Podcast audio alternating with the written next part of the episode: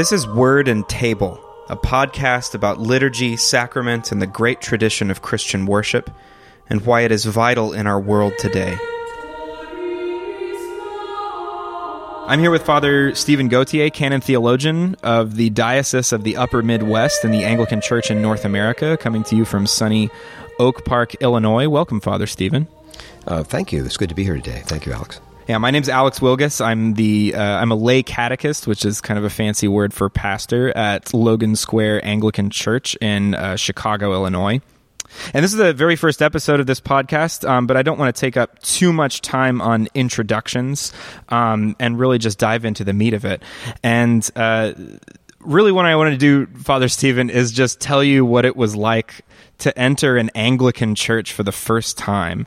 See, I didn't grow up in the Anglican church or in any any church even quite like it. I grew up in the Southern Baptist Church um, in, in in a small town in Northeast Texas, and it wasn't until I was about a teenager that I went to my first Anglican service. Um, my family was kind of searching on kind of on a search for uh, other spiritual traditions and. Um, we ended up, by the way, converting altogether uh, to the Anglican Church. But the first time I walked in, I was kind of bowled over by how much stuff there was that I was not used to that I had never seen before. There were candles and there was a big altar. Uh, the the pastors weren't in suits; they were in robes, um, and there seemed to be special names for for everything. And I I guess uh, not only that but uh, the congregation it seemed to be doing so much more than I I was used to. I was used to going in, singing a couple of songs, sitting down and listening for most of the time, and then standing up and singing another song and le- and then leaving. But uh, in these services, there were a lots of things to recite. People were standing up and sitting down. So maybe you could first talk about how how do we what's going on there? Why is there so much stuff and why is there so much activity in an, in in a service like this? And what's the reason behind all of that? Well, your reaction, I, I assure you, is is not unusual. That's everybody has that reaction, I suppose, when they first come to an Anglican church.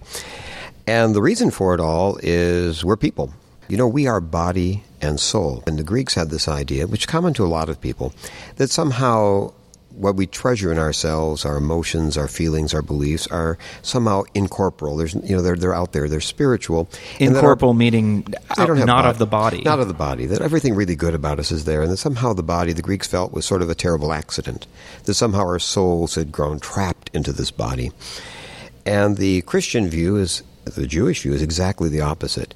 That God made us body and soul it's interesting, of course, in the book of Genesis that, you know, the, the body existed before there was sin. So this is not somehow the penalty of sin. The body, God made us body and soul. That's who we are as people. So we are embodied beings, and that's how we express ourselves.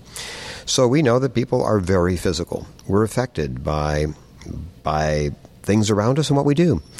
Uh, we could simply say, of course, to someone that we love them, but we all know that why do we hug people? Why do we say? Why do we? Um, why do we kiss our spouse? Why do we jump up and down when we're happy or something? Why do we sing for joy?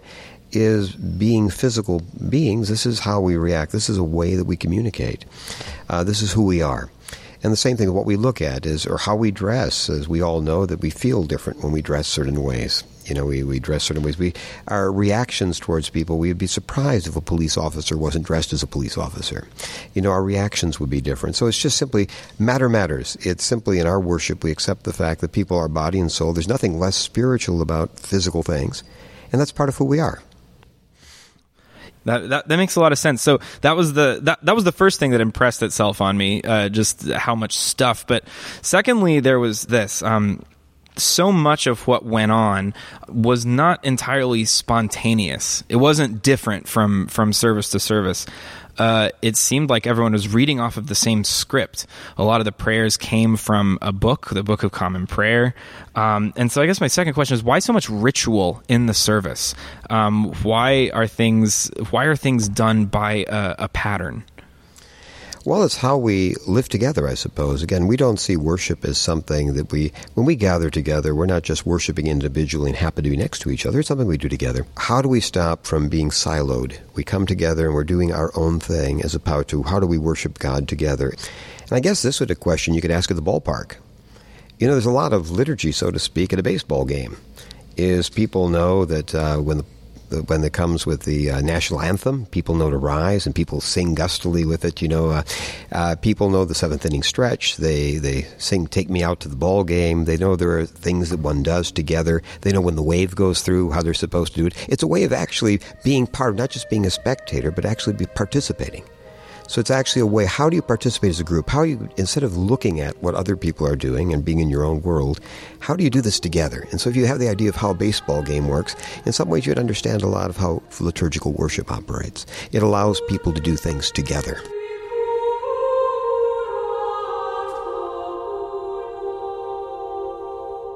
So it's it's it's about inviting people to participate in the service. Right, exactly. It, it, we all had this experience in all of our traditions as Christians. All of us know the Lord's Prayer, the Our Father. And one of the beautiful things is at any moment we can pray that together and we can pour ourselves into it. We can be doing it identically at the same time. Now, it's true anything that we can do like this can become very empty form that's actually something I wanted to bring up. There was a lot of suspicion growing up about ritual um, because it was, and it was always this thing. It said it would become, it becomes just kind of a going through the motions, and your heart is not in it if you give yourself over to to ritual. Um, how do you, how do you respond to that? Well, that's a very valid criticism. It's certainly that's true of many places. That certainly is is beyond doubt. I'm very proud of being an evangelical Christian, I've worshiped in a lot of evangelical churches outside of my tradition. And I have to say, I think the same problem faces all of us in worship. I've seen a lot of spontaneous prayer that people seem to be going through the motions. I think that's more a function of how we come to worship God than it is of the means we use to do that.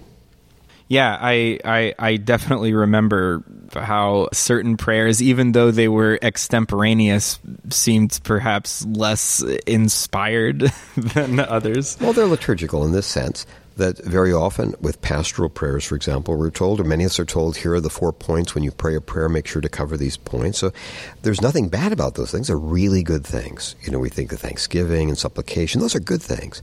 But like any good thing, we can either allow God to make them what they should be with the fullness of our hearts, or we can just go through the motions. That's sort of a human failing. Okay, yeah. So I guess the the final question I have for you for this episode is um, that how much of it is really essential? How how much of this is uh, important, and which things can be um, sort of moved around or eliminated or adjusted at will? It's interesting. In the beginning of the Book of Common Prayer, in every edition, um, starting with our, our, our very earliest prayer book in the, in the uh, 16th century, there's a beginning saying that all these things are simply, uh, as far as the there are many elements, are simply a matter of, of time and custom. I would compare it to this. It's like anybody who celebrates Christmas knows that the one essential thing about the actual celebration of Christmas, everyone has a Christmas tree. Now, how one decorates the tree, there are all sorts of different variants of how that's done. But the fact is, it all comes down to the fact it really wouldn't be Christmas without a Christmas tree. You know, some people it's all the same or very artistic. Some people have ornaments from every year from the children, but it's it's very different uh, from uh, you know for people. The essential element is the tree. What one puts on it is is different, and so in the uh, we go back to to Jesus. Uh, the heart of our ritual goes back to Luke twenty four says that Jesus on the very night of his resurrection, he encounters two disciples who are distraught they were let down. They felt that they just knew that the, the crucified Jesus, they said, we'd put all our hopes on him. We thought this was the Messiah. We seem to have made a mistake. We did make a mistake. And Jesus walks along the way, and it says he started you know, telling them all the things. He starts going through the scriptures, starting, it says, with Moses and going through the prophets, all the things about himself. And they said, you know, their hearts burned within them, and they stop, spend the night as we in. And when they stop, they have dinner together, they eat together, and they recognized Jesus in the breaking of the bread. He had been with them all day, and they said, We should have known it. Our hearts burned within us, but it's only in the breaking of the bread we knew that. And that's the heart of the Christian liturgy, uh, Sunday liturgy from the very earliest times, is the combination we call uh, the, the, word and table.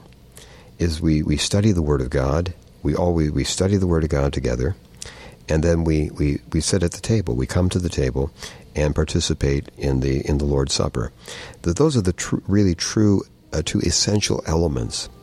Now, the various components of all of these in our traditions and things, but essentially it comes down to the word and table. That those make up the, our, the essential core.